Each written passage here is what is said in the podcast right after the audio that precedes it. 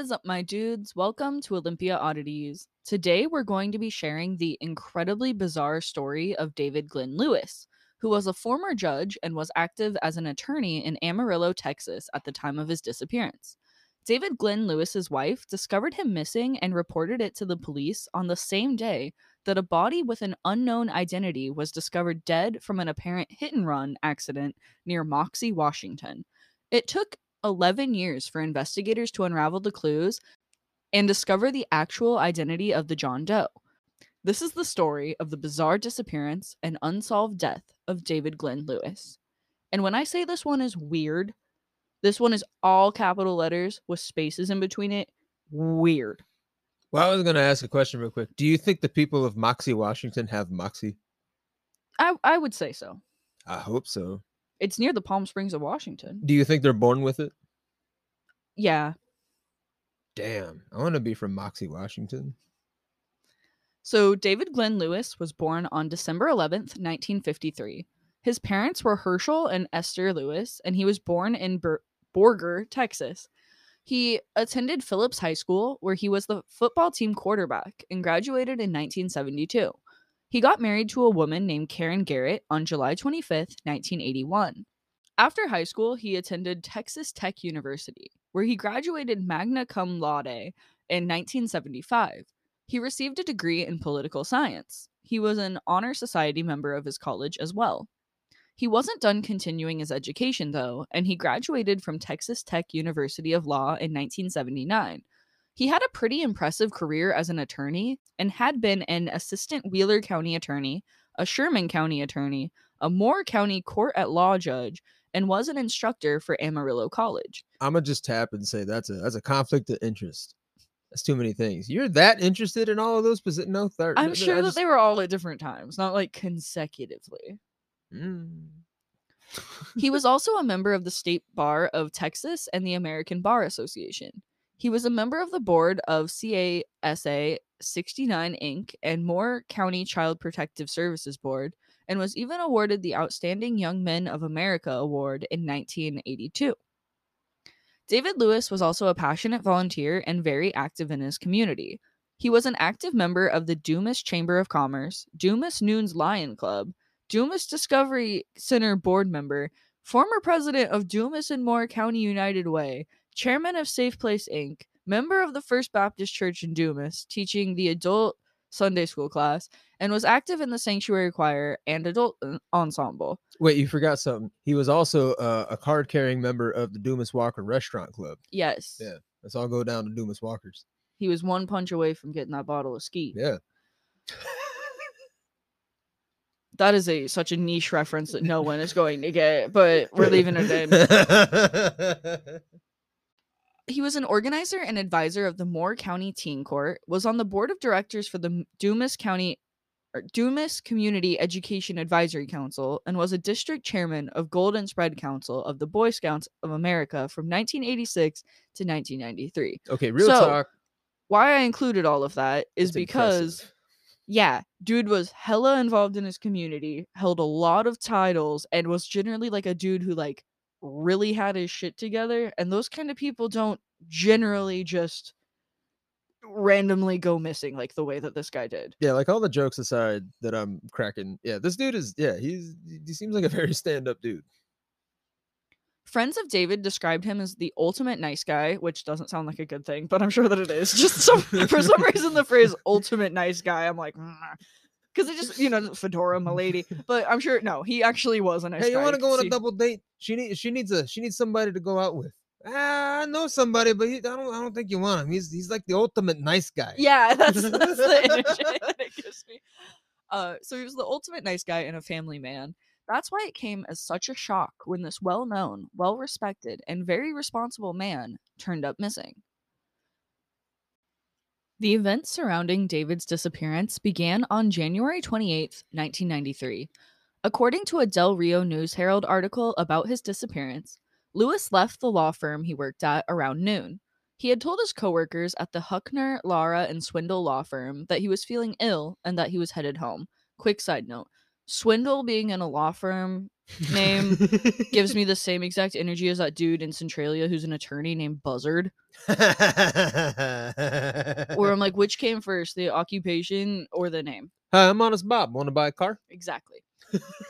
uh, he made a purchase with a credit card that afternoon to purchase some gas. His wife and daughter didn't see him that day before they left to go on a shopping trip in Dallas. David Lewis taught his government class at the Amarillo College as expected that night until 10 p.m. When Karen Lewis and their daughter arrived home on January 31st, they discovered that someone had left their video cassette recorder going and it was recording a football game. Karen assumed that her husband must have left the house to go watch the Super Bowl with friends. However, she also discovered David's watch and wedding ring left lying in the counter of the kitchen. Two freshly made turkey sandwiches were inside of the refrigerator. Dude, now I want a turkey sandwich. What was on them? I don't know. Did he have mayo? I need I need a breakdown of these sandwiches. like how completed were they? Like, was it just turkey on bread and then he just put them shits in there? I was about to say I would leave if it was yeah. I mean, was he going to get more sides? What did you have in the refrigerator? You think it's a sandwich based disappearance? It it could very well be. Now we got a big plot hole. We it's just two turkey sandwiches. That's pretty vague. What was on these sandwiches? When David still hadn't come home on February 1st after mi- after missing two work appointments, Karen reported him missing. An investigation started up, and immediately investigators discovered that things were weird. Investigators discovered that the football game had been set to record from the beginning, but it had continued taping even after the game was over. A friend of David's claimed that she had seen him going through the Southwest Airlines terminal at the Amarillo airport, but he hadn't had any luggage or anything with him on January 28th. A police officer also noted that they saw his red Ford Explorer parked outside of the Potter County Courts building around 10 p.m. that night. On Saturday, a deposit of $5,000 was made into the Lewis's bank account. A neighbor also recalled seeing David's red Explorer parked outside of his home on this day. A sheriff's deputy reported seeing a man that matched David Lewis's description on Sunday morning. The man had been taking pictures of a red Ford Explorer. A Dallas cab driver also came forward claiming that he had given a ride to a man that matched David's description. He had picked him up from a hotel and driven him to the Dallas Fort Worth International Airport. He reported that the man seemed really nervous and he had fumbled through a stack of $100 bills to pay his fare. See, now I'm just thinking about this whole blue song. The the lyrics are like, "I should have left you, babe, and gone down to Mexico." that's that's all I'm thinking right now. He just he just realized like, this ain't the life for me, and then he just decided, "Fuck it, I'm I'm dropping everything." That's that's what this is. This that's what this is giving me so far. Let's find out. I want to see if your theory stands, if you I get wanna- more I information. I want to, yeah. On February 2nd, David Lewis's red Ford Explorer was discovered parked in front of the Potter County Courts building in downtown Amarillo. His house and car keys had been hidden under the floor mats, and his checkbook, credit cards, and ID were all inside in their usual places. None of his personal item, items were missing from home except for a pair of green sweatpants. Karen Lewis insists that her husband would never leave the house in just sweatpants. She and others who interacted with David in the days before his disappearance say that he was acting normal and was in good spirits. Karen says that he was excited about his daughter's upcoming birthday and some things that were happening in his career. Investigators discovered that David Lewis had, in fact, purchased airline tickets in his name around the time of his disappearance. Two of them, in fact. The first was purchased on January 31st and was for a flight from Dallas to Amarillo. The second was purchased on February 1st and was for a flight from Los Angeles to Dallas. After this discovery, the investigation into David Lewis's disappearance was called off. this dude is making runs in the Baja and into California or into Mexico. I'm, j- I'm just I, don't- I don't know. I still I still I'm still I'm st- I'm still I'm still holding. I'm still holding. But unknown to anyone working the case or Lewis's family, on the same day that his wife reported him missing from Amarillo, Texas, February 1st, David Lewis was found dead on the side of a lonely stretch of road near Yakima, Washington. Here's what we know about the circumstances surrounding his death. At around 10:30 p.m. on February 1st, 1993, passing motorists spotted a man lying on State Route 24 outside of Moxee, which is east of Yakima, the Palm Springs of Washington. The driver turned around and tried to warn other motorists, but when they arrived back on the scene of the man, they discovered that he was dead. A toxicology report done on the John Doe revealed that he wasn't intoxicated. Some people have reported a Chevy Camaro as a car fleeing the scene. Strangely, the body was dressed in camouflage, military style clothing. What? Yeah, so when you really start breaking this down, on the day that his wife reported him missing from Texas, he was already dead in Yakima, Washington. Make that one make sense. Um. In clothes that weren't his. Uh, Where did the clothes come from? seriously. These two. Where did this Camaro come from? how, did, he, get there in such a sh- short span of time? I was about to say that. That. How did he die? Because the plane tickets he bought weren't for Yakima. no. These two incidents went completely unrelated and probably would have continued to be if not for the tenacity and outside the box thinking of Pat Ditter, veteran and patrol detective. detective. Pat Ditter had recently read a series that focuses focused on cases about missing people. The series got Pat thinking, if it can be wrong there, it can be wrong here. And he began looking at the 1993 hit and run, Detective Sergeant Harcum of the State Patrol Yakima office and Ditter's boss said. Some of the things that the series Ditter was reading focused on were long unsolved missing persons cases, the low priority given given to them by law enforcement, and the limitations of law enforcement missing person databases. Ditter was especially intrigued by how the series touched on the unreliability problems dealt with while using the National Crime Information Center computer hits. This got his wheels turning, and to expand the amount of missing persons cases he had access to, he decided to turn to good old Google. Pat is very computer savvy, and after reading that, he thought about doing an extensive search on Google instead. He put in details like height, weight, and took and that took him to missing persons site, Harcum said. In just under a week, Ditter had been unable to In just under a week, Ditter had been able to do what law enforcement had been unable to do for years compile a list of possible victims. His list included a photo of David Lewis that he found posted by the Doe Network and the Texas Department of Public Safety Missing Persons Clearinghouse. Is that anything like Publishers Clearinghouse? You can edit that out. That was so stupid. Yeah, I don't think that they give you a big check.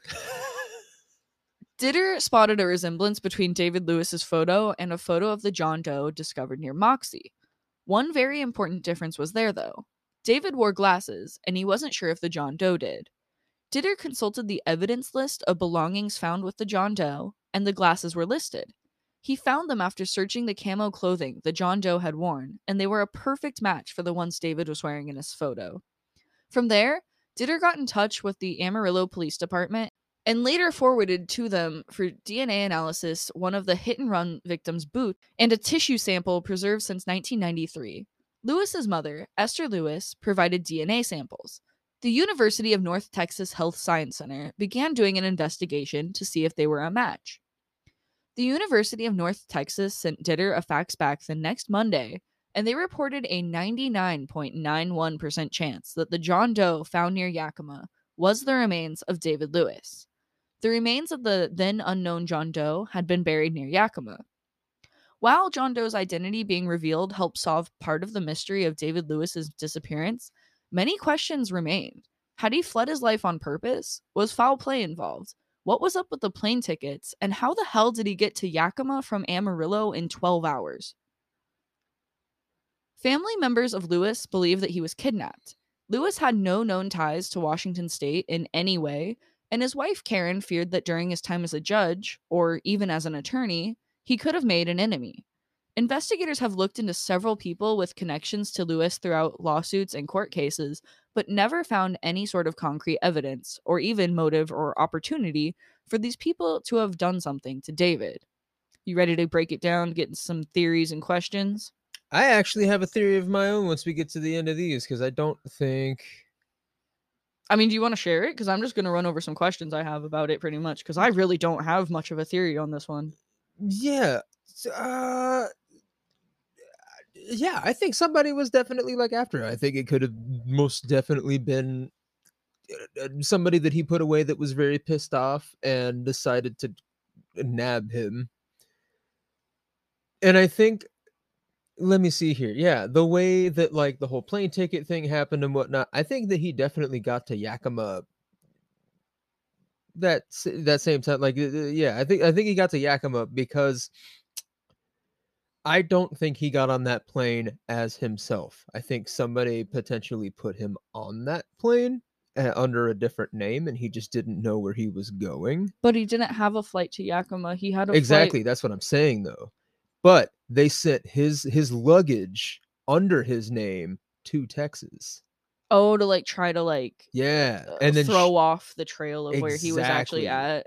Exactly Like so, like he started doing like his leg of the journey, and then like kind of like made them think that he was gonna be still in Texas, but instead he like noped the fuck out exactly to Washington. I like that. I also think that the money that moved over to their account where he like a couple thousands of dollars got deposited before he left, that also makes me think that it could have been a he left either, you know, um not wanting to or well I, I actually not wanting to i don't think that this guy would just up and leave his family he seems like a really like family guy Exactly. but if he had to leave his family he seems like the kind of guy who would do something like that leave some money behind make And sure that- that they're taken care of and i feel like that kind of checks out with your theory and that to me seems like because I was gonna kind of uh, talk about that too. my like only thing with that is how the fuck does he end up dead on the side of the road in yakima I don't know, but but the whole- but the whole like leaving leaving the car with his license and checkbook and blah blah blah blah all that stuff. I feel like that and the money thing was kind of a last rites thing. Not even last rites with the ID stuff. I feel like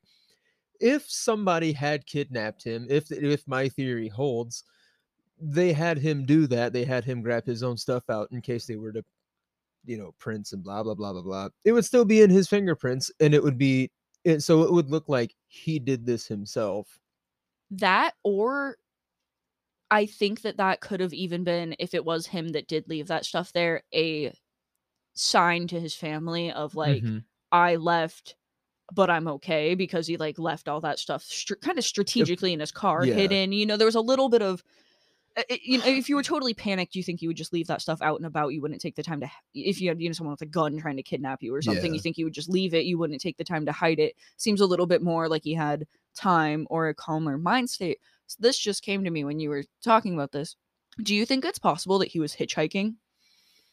Mm, and that's how he ended up on the side of the road and he just uh, freak accident ended up actually getting hit by like a drunk driver or something? That is the only thing i could think of because that kind of goes with your theory of fleeing you know on uh, trying to get away from somebody that's the only thing i could think of that would put him on foot on a highway you know what i mean? Unless he was he was dumped, kidnapped they drove him there and they dumped him out on the side of the highway i would love to know if he actually was killed by the hit and run Yeah, or if that's- it's possible that he could mhm. have killed been killed beforehand there wasn't anything that i read about that said anything about like obvious injuries or yeah, you know, like a bullet wound yeah. or anything that would stand out as super weird um uh, another thing that kind of makes me lean towards kidnapping is uh where did the clothes come from i guess that could also be if he was trying to flee and like wear something that is totally outside the normal Like, but you'd think that think a guy a wearing all that stuff would just be uh, stick out like a sore thumb you know what i mean like they don't even have a base up and over there, do they? I, i'm not the person to ask I, was I don't. I don't think they do. I know they have them all up and down this coast, but I don't. Yeah, I don't know about that side of the state. I'm sure that well, they do a lot of training over in Eastern Washington, so they definitely have like Okay. military properties over there. But as far That as bases sense. go, I'm not sure about that. But it didn't seem like he had any like military connections at all. So it's just where did those clothes come from? What's up with the plane tickets? How did he end up on that side of the road? hmm Eh, How did he get to Washington? This is seriously one of the single weirdest cases that I've ever heard that I just can't wrap my mind around it. No, uh, yeah, I'm having a hard time with this one too. This is really weird. You were really not lying when, at the top of this episode when you said that this has got to be one of the weirdest. and I don't just mean like that we've covered. I mean like in all of true crime. This is like one of the weirdest stories that I've ever heard. Yeah, this one is bizarre. We hope that someday David Lewis's family will get all the answers that they deserve and the closure that they need and deserve as well. Thank you for listening to another episode of Olympia Oddities. If you want to support our podcast, you can do that by leaving us a five star review, recommending us to a friend, or following our social media pages at Olympia Oddities Podcast on Facebook eh, or Instagram, or by heading to Buy Me a Coffee and leaving us a tip. We're always taking submissions for episode topics to cover, so if you want to submit an idea, you can DM us or email us at olympiaoddities at gmail.com. I'm Trista, and you can follow my personal Instagram at Saloon Ghost. I'm Steven. You can follow me at the Steven Ramirez. And until next time, friends.